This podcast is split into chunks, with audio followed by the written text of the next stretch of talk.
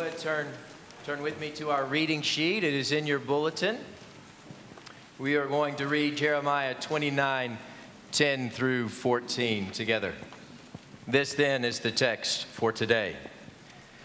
For thus says the Lord, when 70 years have been completed for Babylon, I will visit you and fulfill my good word to you to bring you back to this place. For I know the plans that I have for you, declares the Lord plans for welfare and not for calamity, to give you a future and a hope. Then you will call upon me and come and pray to me, and I will listen to you. You will seek me and find me when you search for me with all your heart. I will be found by you, declares the Lord and I will restore your fortunes and will gather you from all the nations and from all the places where I have driven you, declares the Lord, and I will bring you back to the place from where I sent you into exile. May God bless the reading of his word.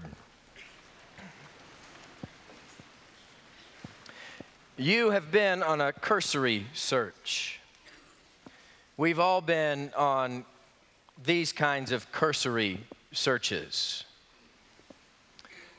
It's kind of like when you tell your youngest daughter to go look for her shoes, and she walks in a circle, and for about six seconds, she looks, and then she says, I can't find them.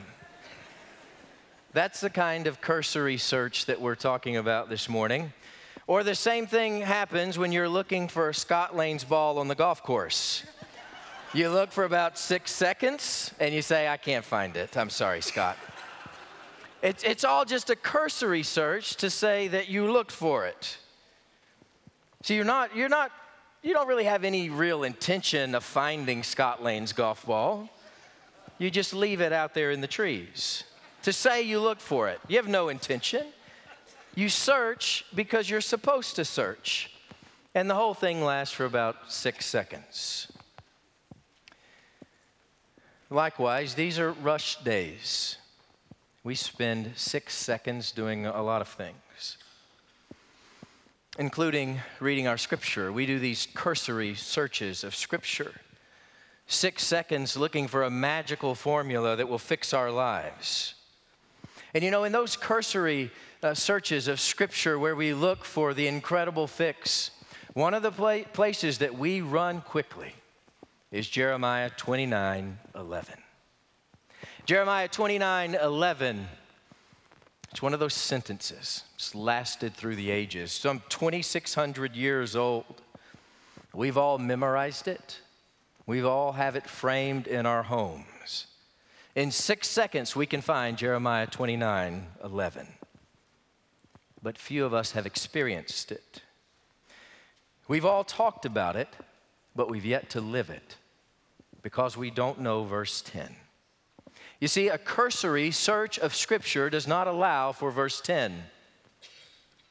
There's no time for verse 10, which produces a false narrative.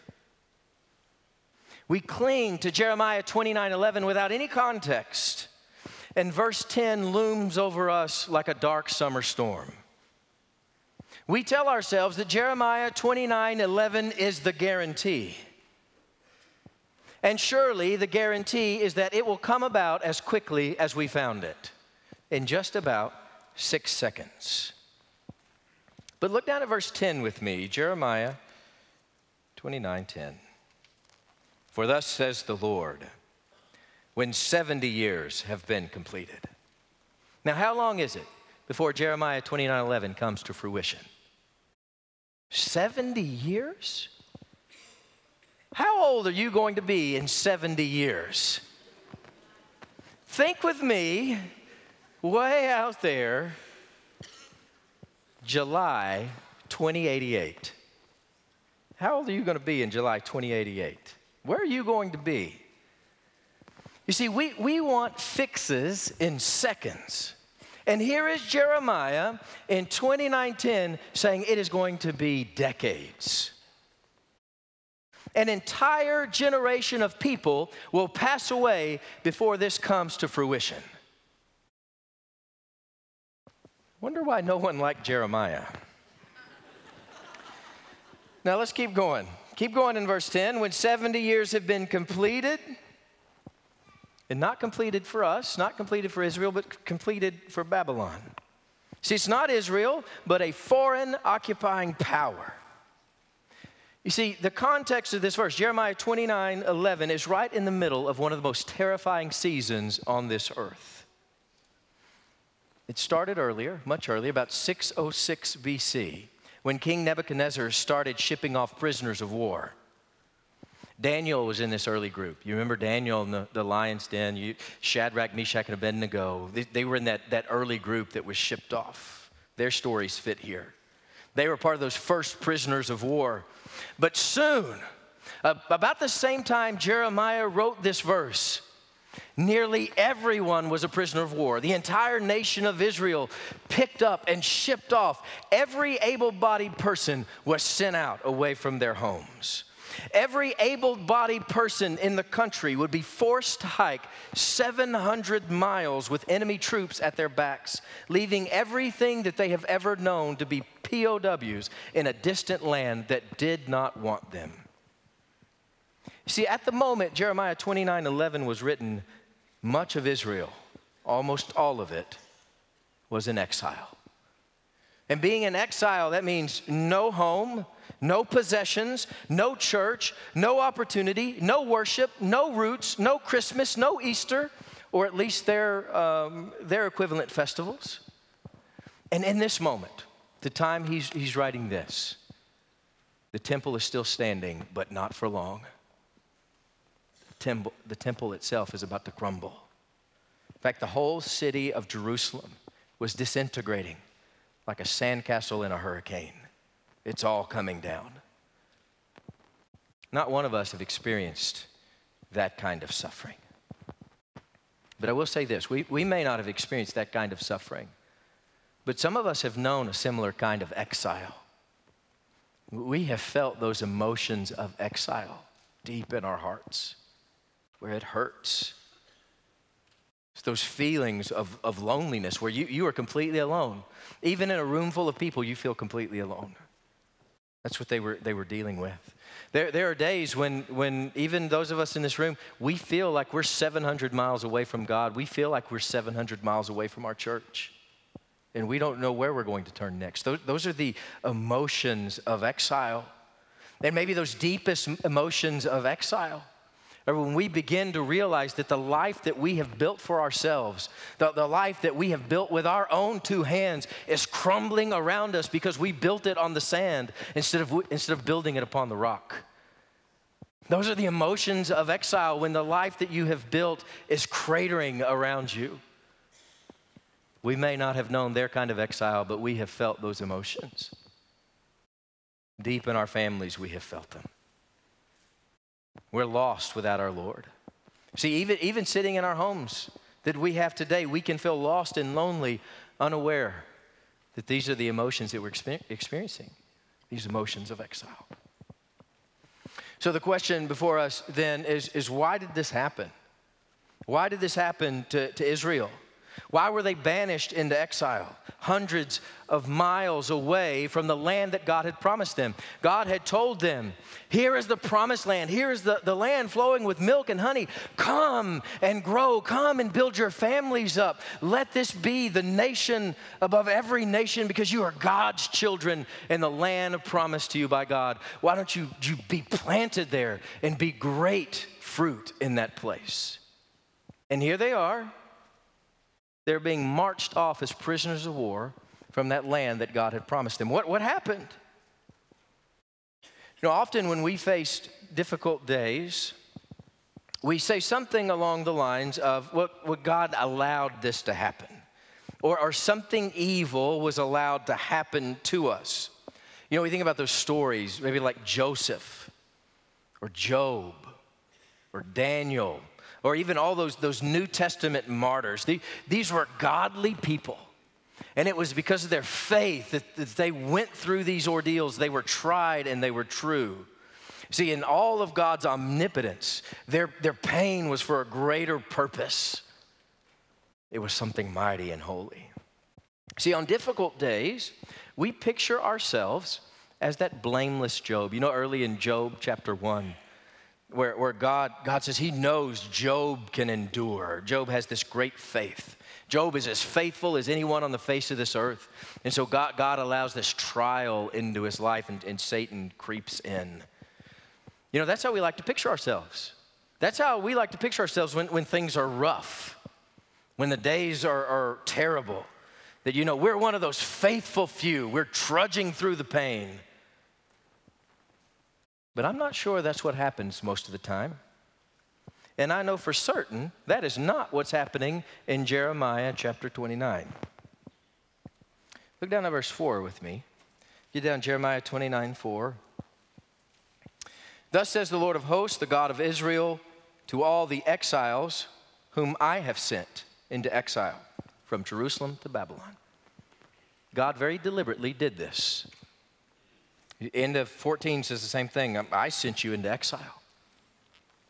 This is exactly what I wanted to happen. And there was a specific reason behind it. See, God wasn't just allowing some kind of test of his faithful ones, God is blatantly punishing his people for their disobedience. They were disobedient to the point where God completely uprooted them out of their country, out of the promised land, and sent them out 700 miles away into exile. You see, these, these are not martyrs of a broken world like we often like to think of ourselves. We're not, we're not martyrs of a broken world here. These people are victims of their own disobedience. You know, practically, this is what the first 28 chapters of Jeremiah are about. And not only the first 28 chapters of Jeremiah, but the book of Micah, the book of Zephaniah, the book of Habakkuk, the book of Ezekiel, all of them are saying the same thing about this time period. All of those books get there, but not quite like the first 28 chapters of Jeremiah. If you read the first 28 chapters of this book, God lets his people have it. Over and over again, God lets them have it because of their disobedience. God starts to lay it out for them. He says, You haven't been who I've called you to be. Everyone among you is living for yourselves. There's not anyone among you that cares about God anymore. There's not any one of you that, that cares about what God said anymore. There's not any one of you that are searching for God's voice anymore. Nobody cares what God said before. Nobody cares what God is saying now. And he even goes even further than that. He says, Not even your pastors care what God says. Not even your pastors care what the Word of God is. The whole country, all of you are just done with God, and, and it plays out in their everyday lives. It's all in there. First 28 chapters, Jeremiah, over and over and over again.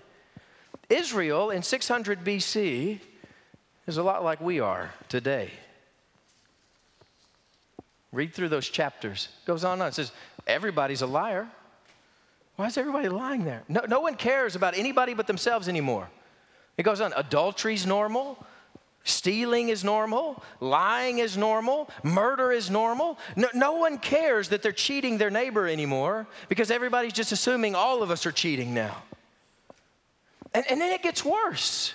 While all this is going on, so y'all are looking around and you just tell everybody, well, it's going to be okay. Every, everything's fine. It's peace. We're safe. It'll be over soon. And they just kept telling themselves over and over, oh, it's fine. And as they were telling themselves over and over again, this is fine, the anger of God was rising to an unimaginable peak. They're about to be completely uprooted. Jeremiah says, you, You're worshiping other gods. That's what he tells them. You're worshiping anything and everything other than God Himself. And, and in fact, as you worship other gods, you begin to worship your own hands and you worship what your hands have made. You start to worship yourself and who you are. And they had even come to believe that this promised land that God had given them, come and think, this is not God's land. This is our land. This is mine now. And in fact, the further they get away from the Exodus, the more they thought they deserved the promised land. This is my land. I deserve this. This, this, is, this is my right, and I can claim it forever. And God was trying to remind them all along this, this isn't your land, it's my land. This is mine, and you're taking it for yourselves.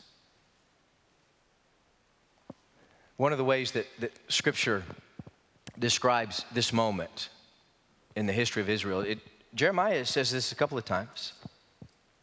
Says that uh, Israel is chasing the evil imagination of their own hearts.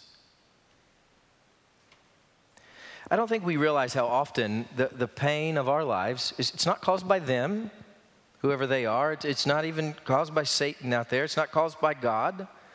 But that we regularly bring pain into our own lives by chasing the imagination of our evil hearts. The not listening, the not caring, the oh, it's, it's going to be all right. We just grin and bear sin like it's a cold to get over. See, chasing down your own imagination leads straight into exile each and every time. God's saying, move away from, from whatever you're creating in yourself and creating by your own hands and worship me. They wouldn't. No, nobody would listen. I got caught in a police search one time. Another golf story. I was, I was playing golf with some buddies in Houston. And little did we know the police were on an all out search everything they had. Felt like every officer in the county had come to this golf course. And in fact, they were zeroing in on right where we were standing. Now, we didn't know they were zeroing in on right where we were standing, but, but police from all over were coming in. In fact, we're on a tee box near a parking lot. We look up and there's, there's one helicopter that flies over, then there's another helicopter that's coming. In the parking lot are 10, 12, 15 police cars pulling in, policemen getting out of their cars, all have their hands towards their weapons and walking right for us. And so we're, we're standing there we, and we start to realize like an all out search is happening for something here. And as we're standing on the tee box, I remember it vividly, there's a row of bushes right beside us. And about five feet from us, there's a man laying in the bushes uh, right there beside us. And we all start looking at each other like, what, what is going on right now? I felt like we're in a movie or something. And the man jumps up and runs right in front of us, across the tee box, across the golf course, uh, into a house that was that way. And so immediately you start to think like, am, am I obligated to be a part of this search now? Do I like throw my golf club at this guy? What, what, what, am, what am I legally obligated to do at this point? And we're just standing there flabbergasted that this is happening around us. And all the police just run past like we aren't even there. And then this house, this poor house that's over here on this side of us, every policeman in Texas is like descending on this house now. And armored vehicles and just every direction, the helicopters are zeroing in. And I don't know what happened. I don't know if they caught the guy or not, but I can tell you this that unsuspecting house um, was converged upon like the entire FBI's most wanted list was in there. See, that was a real search. Those officers were going with everything that they had to find that guy. It wasn't just some kind of cursory search, looking around to maybe find a clue, to find a clue that's going to lead to something. They were going all out. It was all or nothing. They weren't going to stop. Now, I want you to compare that kind of search with that kind of search where you're laying on the couch while your child is playing hide and seek, and your child is hiding and you're watching TV, and you're just yelling, I can't find you.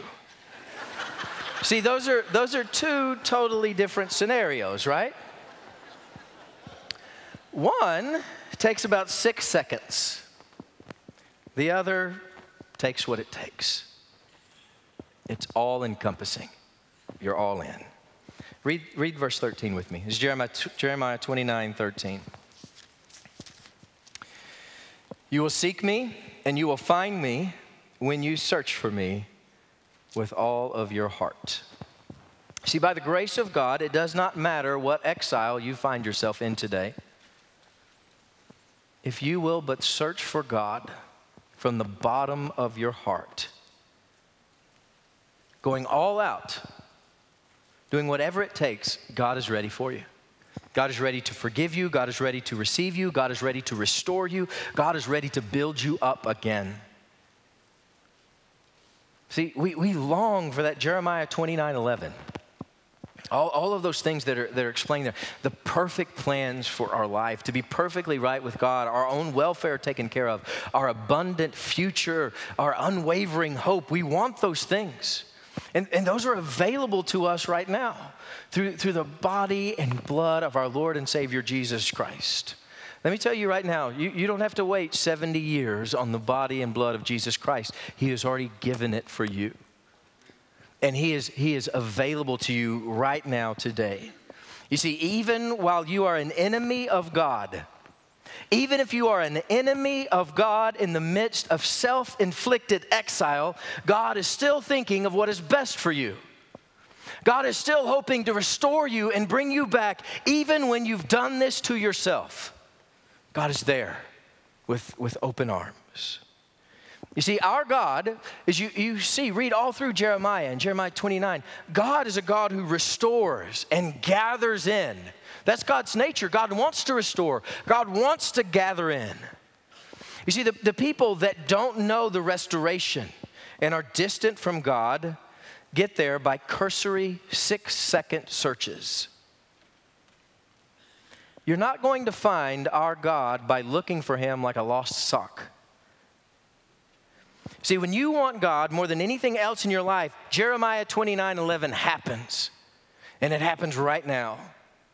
But you see, Jeremiah 29 11 is not going to happen until you're ready to search for God from the bottom of your heart. So there's another question before us this morning the question of our searching. What are those things in your life right now that you're ready to search for? That you're ready to search for with everything that you have? What, what will stir a desire from the bottom of your heart to find? What, what are you looking for this morning in this place? What are, you, what are you hoping to find? Because it seems to me that a lot of us in the church today are searching for something other than God. That we search for comfort, we search for stability, a lot of us are searching for control of our own lives. We're searching for answers to unanswerable questions. We're, we're, searching for whatever we need to rise above our station. We're searching for quiet. We're searching for the way things used to be. We're, we're searching for that treasure chest full of gold. If only it would come. See, God, God sees these searches. He, he sees our heart and, and what it's looking for and, and what our heart would give up everything for. And he's warning us this morning. God is warning us through the prophet Jeremiah that if you would search for God like you search for self preservation, everything would be good. If only we would search for God like we search for ourselves. Because our God is findable right now. That's his character. That's what he's telling you in Jeremiah 29 11. I am findable. I want to be found by you. Even in your fatness and your harlotry, God can be found. And when it's right, when, when you're ready to say, God, I'm, I'm ready, I'm, I'm ready to search for you with everything that I am, God is a God who washes all of that clean and He makes all of that right. When you, when you start an all consuming search for God, He says, I've, I've got you. I've got the plans for you. I have a hope for you. I've got you taken care of. Just turn around. I don't want to see your back anymore. Turn around so I don't see your back and I see your face and come this way because I've got you. Jeremiah 29 11 is as true today as it was then. There's a hope and a plan for you this morning. Let's pray together. Father, we thank you for this day. We thank you for the prophet Jeremiah. We thank you for your scripture. We pray that we would heed the warning. And Lord, as we turn now to the supper, give us grace It's In the name of Jesus Christ, we pray. Amen.